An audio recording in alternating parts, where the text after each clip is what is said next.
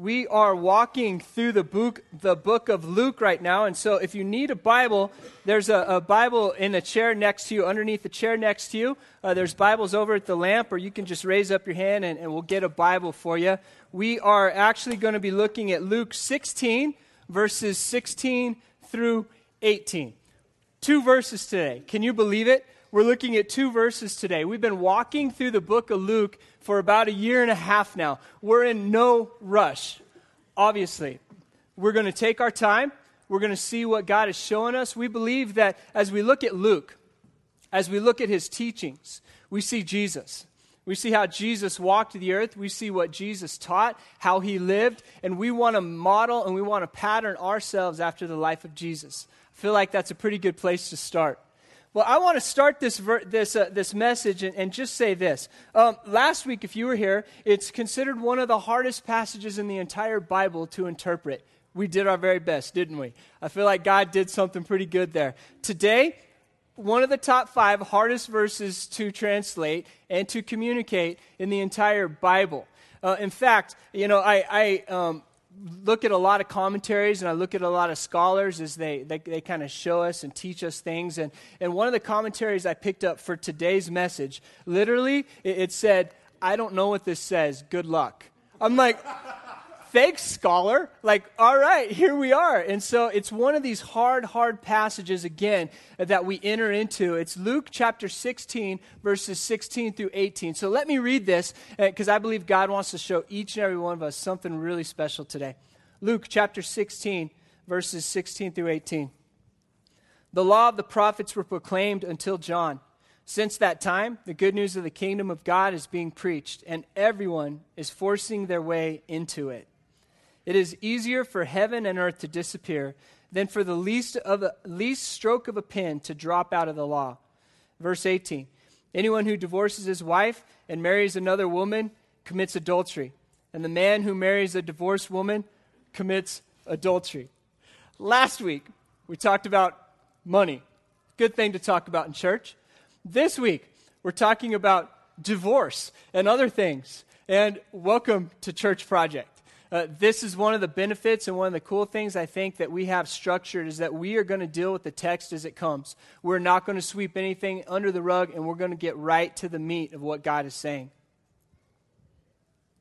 So, as we look at this, last week Jesus was talking about money, and he was talking about everything that we have, especially money, but all of our talents, all of our time, everything about us. And he was saying this Luke was writing and saying, Live in the temporal, live in today, but for eternal. So use your money for the kingdom. Use your time for the kingdom. Live in the temporal today because that's what we're here to do. Live on earth, but we're living for the eternal. And as Jesus gave this beautiful message, we see, if you want to look back one verse into verse 15, um, the Pharisees, what do they do? They scoffed, they laughed at Jesus. They said, What are you talking about? And so that, that's, that's the idea that, that is being taught here is that everything that we have is for eternal purposes. Everything that we have should be used to glorify God. It should be used so that people will know the hope and the love of the Savior. So as the Pharisees were laughing at Jesus, he gets into verse 16 and he says, The law and the prophets were proclaimed until John. Since that time, the good news of the kingdom of God is being preached, and everyone and by the way, some translations your might, yours might say righteous men. So everyone or righteous men are forcing their way into it. It's a hard verse to understand. So, as we look at the very beginning, the law and the prophets, if we think about the law of the prophets, well, there's, there's God, God the Father. And in 1 Timothy 6 16, describing God the Father, says that he is unapproachable. No eye has seen him, and no eye can see him. He is God the Father. And that's one aspect of who God is. But there's also God the Father, God the, the Holy Spirit, God the Son. It's the Trinity, and, and everything makes up who God was. And he's saying here, the law and the prophets were proclaimed into John. But what he's saying is, I am the God who sent the prophets. I have always existed. No one created me. What you see in the prophets is because I spoke it through the prophets. And so God is proclaiming right at the very beginning the law and the prophets were proclaimed because I am God and I proclaimed it in this way. It was proclaimed until John, and we look at this and proclaimed until John, we see that John was the forerunner of Jesus. John came, he was actually the cousin of Jesus. And in, in a lot of similar fashion, the birth of John was very miraculous as well. And so we see John, and this is the John that they're talking about, the forerunner of Jesus, the cousin of Jesus with this miraculous ver, uh, birth. And we hear Hebrews 1 1. It, it's referring here and, and alluding to Hebrews 1 1. It says this In the past, God spoke to our ancestors through the prophets at many times and in many various ways. But in these last days, he has spoken to us by his Son. So, what we hear in the Old Testament, what we see in the Old Testament is law, and we see prophet. And that's the way that God used it until John comes, the forerunner. John the Baptist is the last Old Testament messenger, and he's the first preacher of the New Age. He is the first preacher of the New Age. Well, what is he preaching? What does your scripture say? What is he preaching? He says, The law and the prophets were proclaimed until John, and now John's here. And since that time, since that time, the good news of the kingdom of God is being preached. The gospel. The good news is being preached. What is this? What is the good news of the kingdom of God? It's very simple it's Jesus. It's Jesus. Life eternal that begins now and lasts forever. It's God's way of life, the kingdom coming here on earth. People loving God and loving other people, living their lives to serve God and to serve other people. It's salvation through Jesus Christ alone. It's God sending His grace for us because we can't obey the law. Like, this is the gospel. This is the good news. It's people that are far from God, but God says, I have a way for them, and I love them. I send my only son for you, to die for you, because we're all separated from God. The good news of the kingdom of God is the gospel. It's Jesus himself, and it's the way that Jesus loves us. That's good news. That's exciting news. And this is what John began teaching, the forerunner of Jesus. And this is the news we get to hear as his church. This is the news that comes alive in us. This is what separates us as Christians from everyone else in the world. We have good news. We have hope. And this is what John was teaching. And so we get to this next part, the end of verse 16. It's, it's, it's kind of fun, isn't it? He's preaching this, this good news to everyone. Some say righteous men, uh, but they're forcing their way into it. What is this forcing their way into it? You can look at all sorts of commentaries, all sorts of translations here, forcing their way into it. They're looking for it, they're longing for it. They're eager to get it. They're urgently pressing. They're trying to enter. They're looking for something. And so here's a question Have you ever wanted something? Like you, you really wanted it. It was just, it just felt so right. And you wanted, you were like urgently pressing in for it. So, anyone? I, I did. I, I remember, I, I don't know what grade it was, maybe fourth grade or something, but I, I remember going to our little grocery store. And I grew up in a little small town. And so going to a grocery store was a big deal. It's like all we had, right? Go to the grocery store, and everything was the same because nothing really changed in Ordway, Colorado. But one day I walked into the grocery store, and a display had changed near the milk area. I know exactly where it was at. And the display had changed, and sitting there was this bike, Mountain Dew bike like BMX Mountain Dew bike, logos everywhere, like green. I'm just like, yes, this is meant to be. Like, th- this is meant to me. I wanted something so bad. And so I, will say I, I, didn't quite just fill out one of my names to go into the lottery, maybe a few. I, I may have forced my way into it. I'm not sure, but I ended up winning that Mountain Dew bike. I'm like, this is so right, right? And I, man, as fourth grade, a new bike in Ordway, Colorado, I wanted that. Like, I wanted to force into it. I wanted urge into that. Like, that was awesome. So we, we look at here. Have you ever wanted something so bad? I look at this text And as you as you take it the way that God is interpreting it to you and the Holy Spirit is teaching it to you, we're talking about the good news. We're talking about Jesus loving us. Him looking at us, looking in our eyes and saying regardless of what you've done, who you are, where you've been, I love you. You're forgiven. There's hope. There's purpose. Not only that, I handcrafted you to be exactly who you are. You hear a message like that, and I want it, don't you? I want this message. And so I can, I can understand when it says that, that people are forcing their way into it. I want more of that. Like, I want to be around that as much as possible. Then we get to verse 17. It says, It is easier for the law, or it is easier for heaven and earth to disappear than for the least stroke of a pen to drop out of the law. The Pharisees were taking ancient Hebrew scripture and they were twisting it. Have you ever taken a truth and just twisted it? J- just enough? Like it still had kind of some of the truth in it, but then you twisted it just a little bit? The Pharisees, what are they doing? They're, they're, they're, taking ancient Hebrew scriptures and they're twisting them. They're making them say what they want wanted them to say.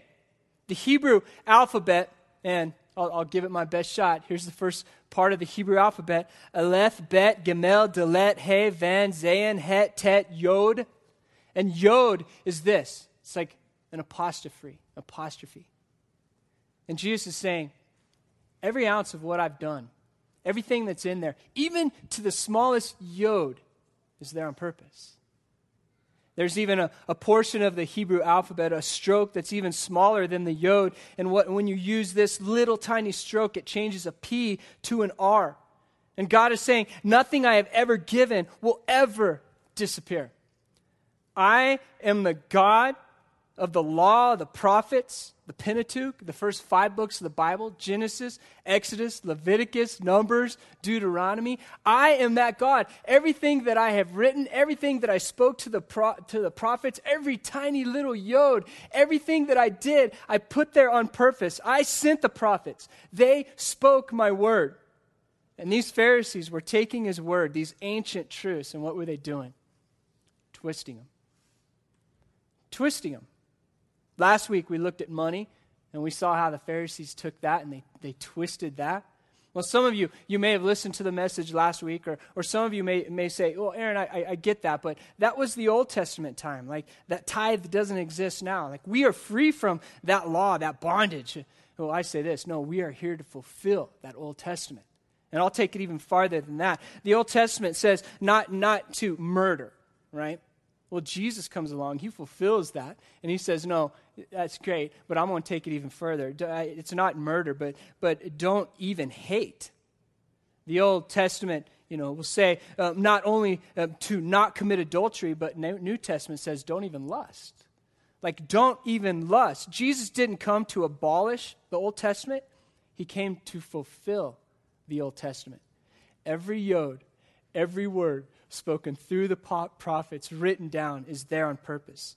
And these Pharisees, they were taking God's word and justifying their sins in their lives. Have you ever seen people take God's word and twist it? You know, just, just a little bit? I feel like for, for sin to enter into us, especially if we know God's word and He's speaking to us, we have to take the truths and we have to twist it a little bit and we have to justify it to, so we don't feel so bad about what we're doing. Some of us, we know that this is God's word, but we take it and we twist it to fit our needs at this time. They were doing that, especially in their relationships and their money and their marriages. They, they were doing this. They were taking God's word, the yods, everything, and they were twisting it. Especially, uh, like we looked at money in a little bit, but now let's look at divorce, the marriages. Jesus, I, I like this in verse 18. Anyone who divorces his wife and marries another woman commits adultery. And the man who marries a divorced woman commits adultery. Jesus wasn't just a happy pastor. He didn't show up and just, just teach these happy little things that felt good all the time. And man, he speaks strong truth, doesn't he?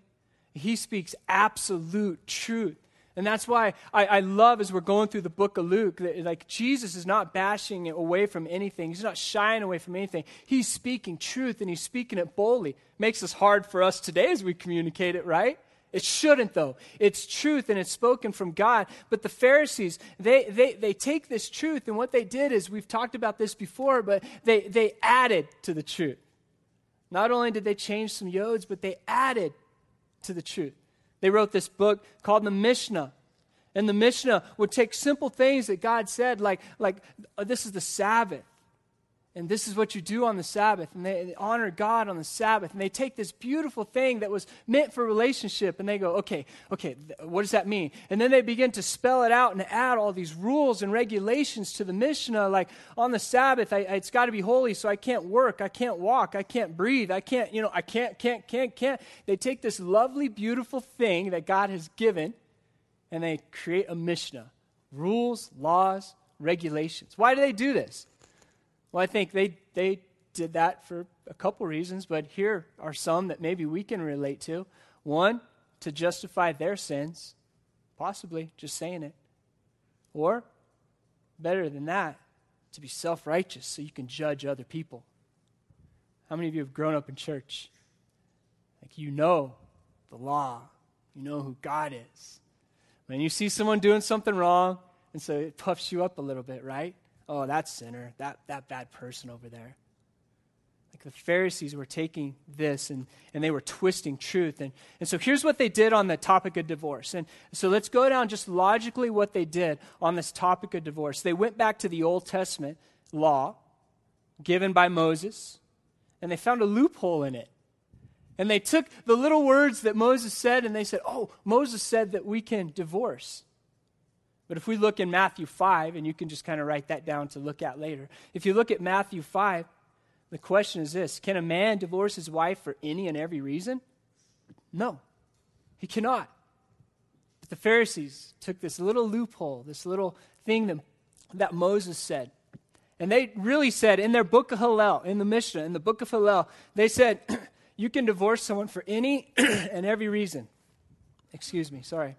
You can divorce someone for any and every reason.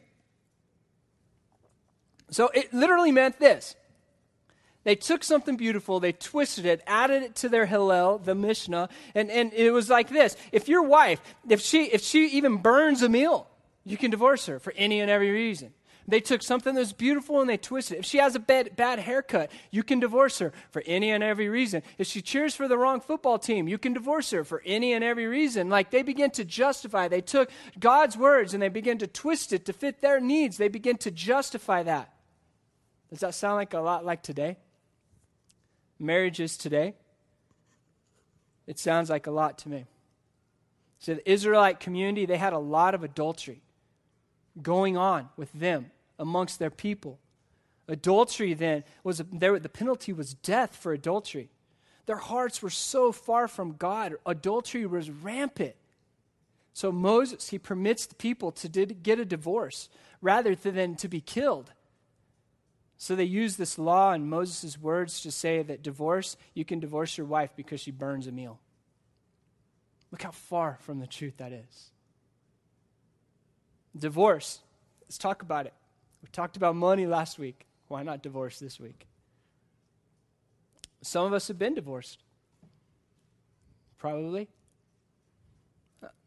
Some of us have parents that are divorced, friends that are divorced. It's common. Church, I don't want to be fake. I want to be a church that has honest relationships, that has honest communication. I got to say this we have house churches. I beg you, I'll use a biblical word so it sounds awesome. I implore you get in a house church. There's no reason that you should be sitting next to your spouse and thinking about divorce right now. Like, God wants to communicate to you, He wants us as a community to support each other, to spur each other on to love and good deeds. The world around us is, is messed up. But I, I, got, I, got, I came across some statistics this week that really shocked me and made me smile. I, I posted them on our Facebook page because I think that the media has skewed some of the facts. If you were to hear common facts, you would say divorce, you know, is the same in church as it is anywhere else. Like divorce rate is getting higher and higher and higher. The fact is, no, absolutely not. What's happening is you're sitting here today. If you're part of a church body, your chance of getting divorced is 28% less than everyone else.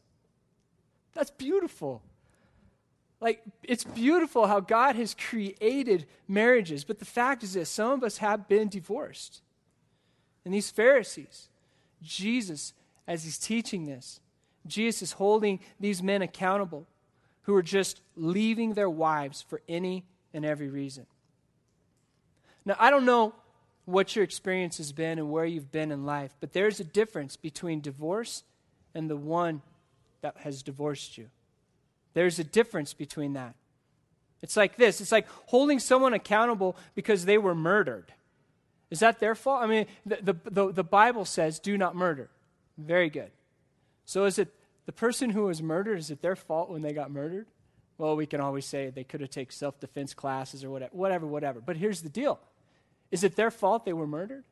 What if, what if someone steals something from you? Is it your fault that they stole that from you, that this, that this heir has been put on you? So when we think about divorce, it's so easy, especially if you've grown up in church, when someone comes in and they've been divorced, to look at them and to be judgmental, to be self righteous. What about the person that was raped? Is it their wrong because they were raped? See, as a church, when we look at this, and we look at divorce especially, divorce is God's plan uh, was not God's plan. Marriage is God's plan for two people to become one and to never separate. God is a jealous God, and He wants all of us. And that's a spiritual truth. God is a God of covenant, and this is where we find our security. See, Jesus and God is a God of covenant. We see covenant throughout Scripture. We see it with Noah, with Moses, with Abraham, with, with David, with us. And Jesus says, In me, trust me, and I will make you new, and you will have my spirit, and I will seal you. And so we know the teaching of marriage is very strong. It says divorce in any case is not possible except for adultery. And that's it. And Jesus, as he's teaching, he's also doing something beautiful right here. He's mirroring his heart and covenant for the church, for us. Why does God hate divorce? Well, God is a God of covenant, and he thinks that that covenant should never be broken.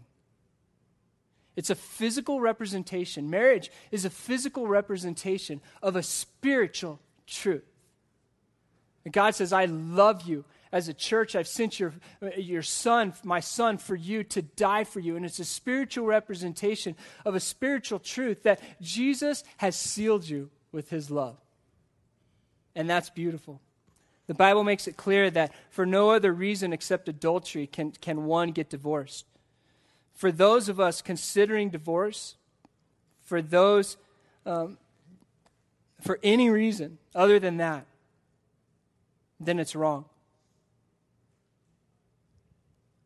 And yet, the Pharisees, they take these truths, these yods, they twist them, they manipulate them, and we do the same thing. I sit with people in marriage as I'm, I'm talking with them, trying to help them through things, and I hear the yods being switched and turned. And I see what marriage is being, being twisted and you hear things like this I don't love them anymore. Or, you know, I, I don't get along with them, or we got married too young, or we're just too different. Yet, we use the law to justify our thoughts and actions, and as we do that, it breaks the heart of God.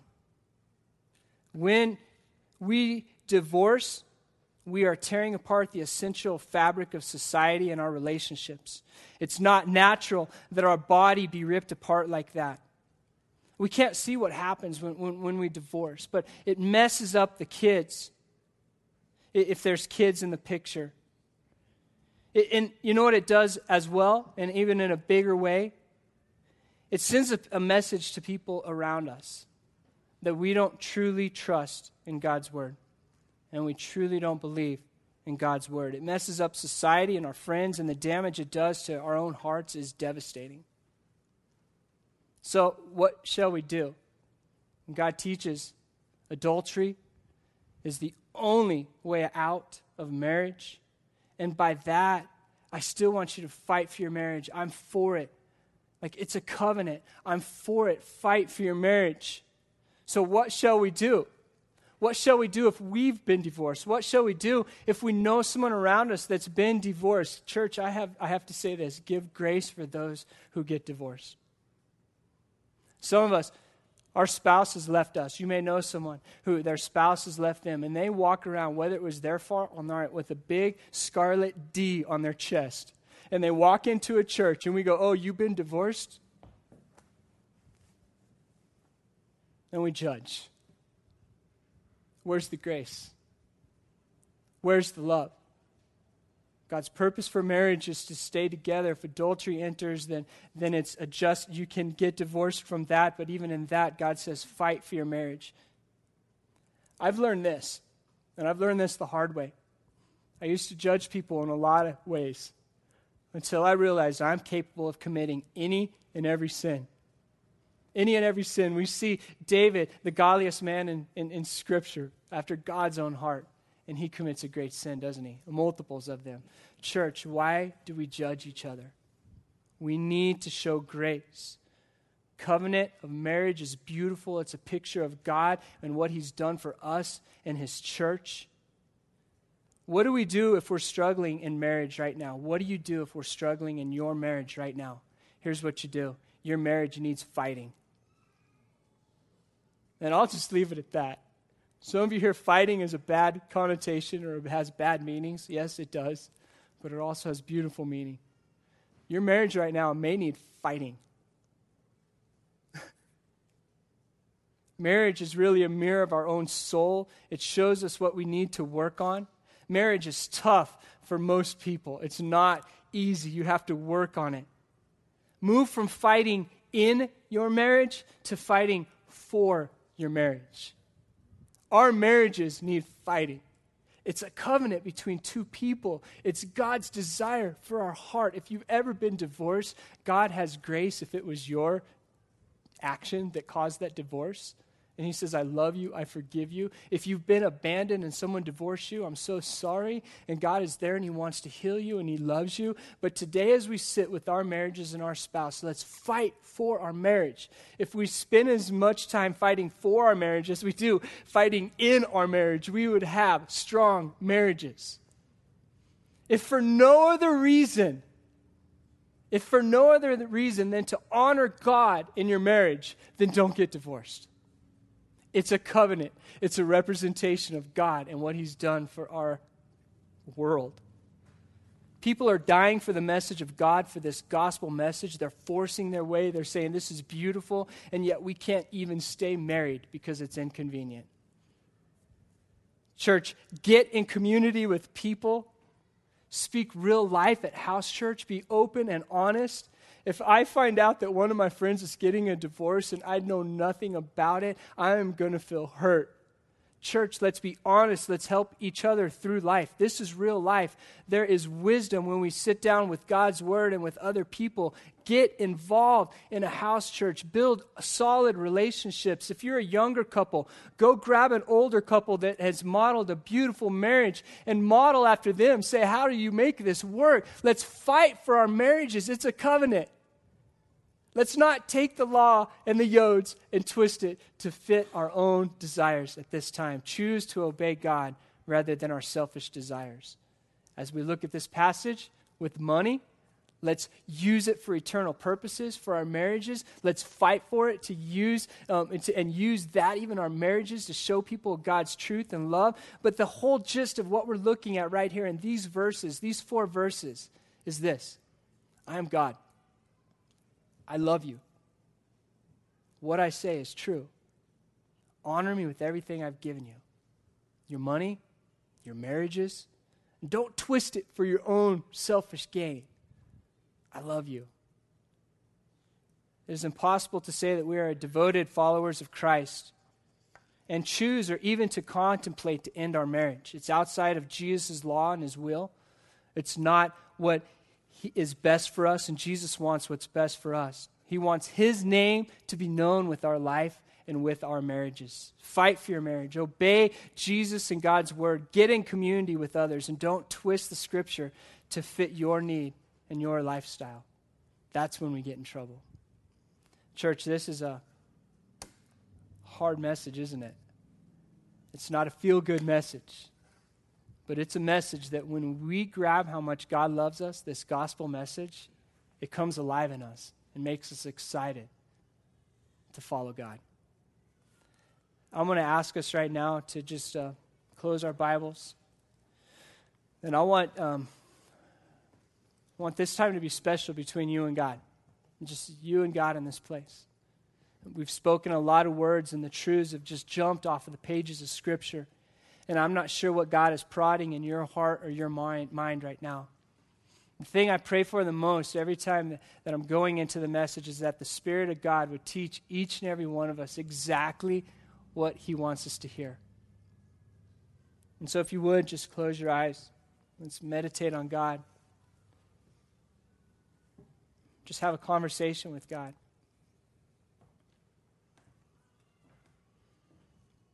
Maybe some of us, we do have a history, and there's divorce in our history, and there's pain there. Would you, could you, in, in this place, just hold your hands out in front of you and say, God, there's pain here. God, I need healed. I need forgiveness. I need love in this area because it hurts, and it's hurt for a long time. God, would you please take this from me? Would you please show me your love and your grace? Would you show me how beautiful I am in your eyes? The truth of Scripture we read about says that God is always here no matter what we've done. God is here to love us and forgive us. So, in this place, if God is prompting something in your heart that is just not right, something that just doesn't feel right, give that to God. Say, God, here it is. Search my heart and know me. I want to align my life with you, God. So, just a couple moments of silence with you and God.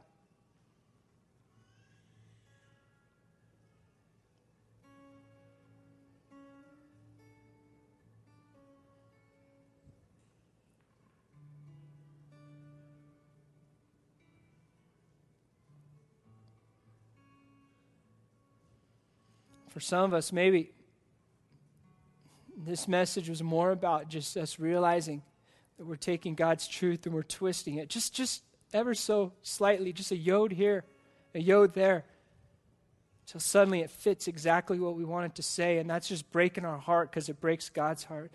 Give that to God. Say, God, please align me with your truth. Show me your truth. May I run after your truth, like Proverbs says, just hungry, run after wisdom and your truth. And may I align my life fully with you.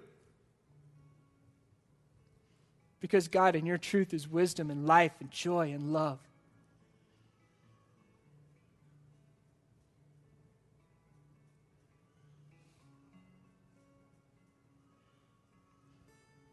Some of us may be facing the reality that our relationship with our spouse is not the strongest right now. In fact, it's really struggling. Number one, do you believe God and His Word is true? Hold on to that truth. Pray for your marriage. Fight for your marriage. Come talk to us if, if you need directions for like where we can send you for counseling. Maybe you need counseling as a, as a couple. Maybe you need to sit with people and just talk about your marriage and fight for your marriage. It's beautiful and it's worth it. So even where you're sitting right now, there's there's cards, response cards, and maybe God's prompting you, and just, just make a little note and put it in our offering plate. Say, yeah, please pray for my marriage, or please call me. I need to talk about my marriage, or whatever you want, whatever God is, is just putting on your heart, write that down and put it in the offering box. Please don't leave here feeling judged condemned, hurt, because God's sitting here and He's saying, I love you. I have forgiveness and grace and love for you. I have a purpose for you. I want you to live a, a life of passion that shows the world what love and joy looks like. So, church, if that's not us today, let's align ourselves with God. Let's fight for our marriages. Let's fight for our relationship with God. Let's fight for His truth. And may we never forget this gospel good message of what God has done for our lives. I'm going to ask us to stand right now. If you would like prayer, Jared is up here in the front right. Um, if you want to worship God through offering, it's in the back right. Maybe you just want to sit here and, and just sing praises to God. We'll be able to do that as well. But in this place, it's between you and God.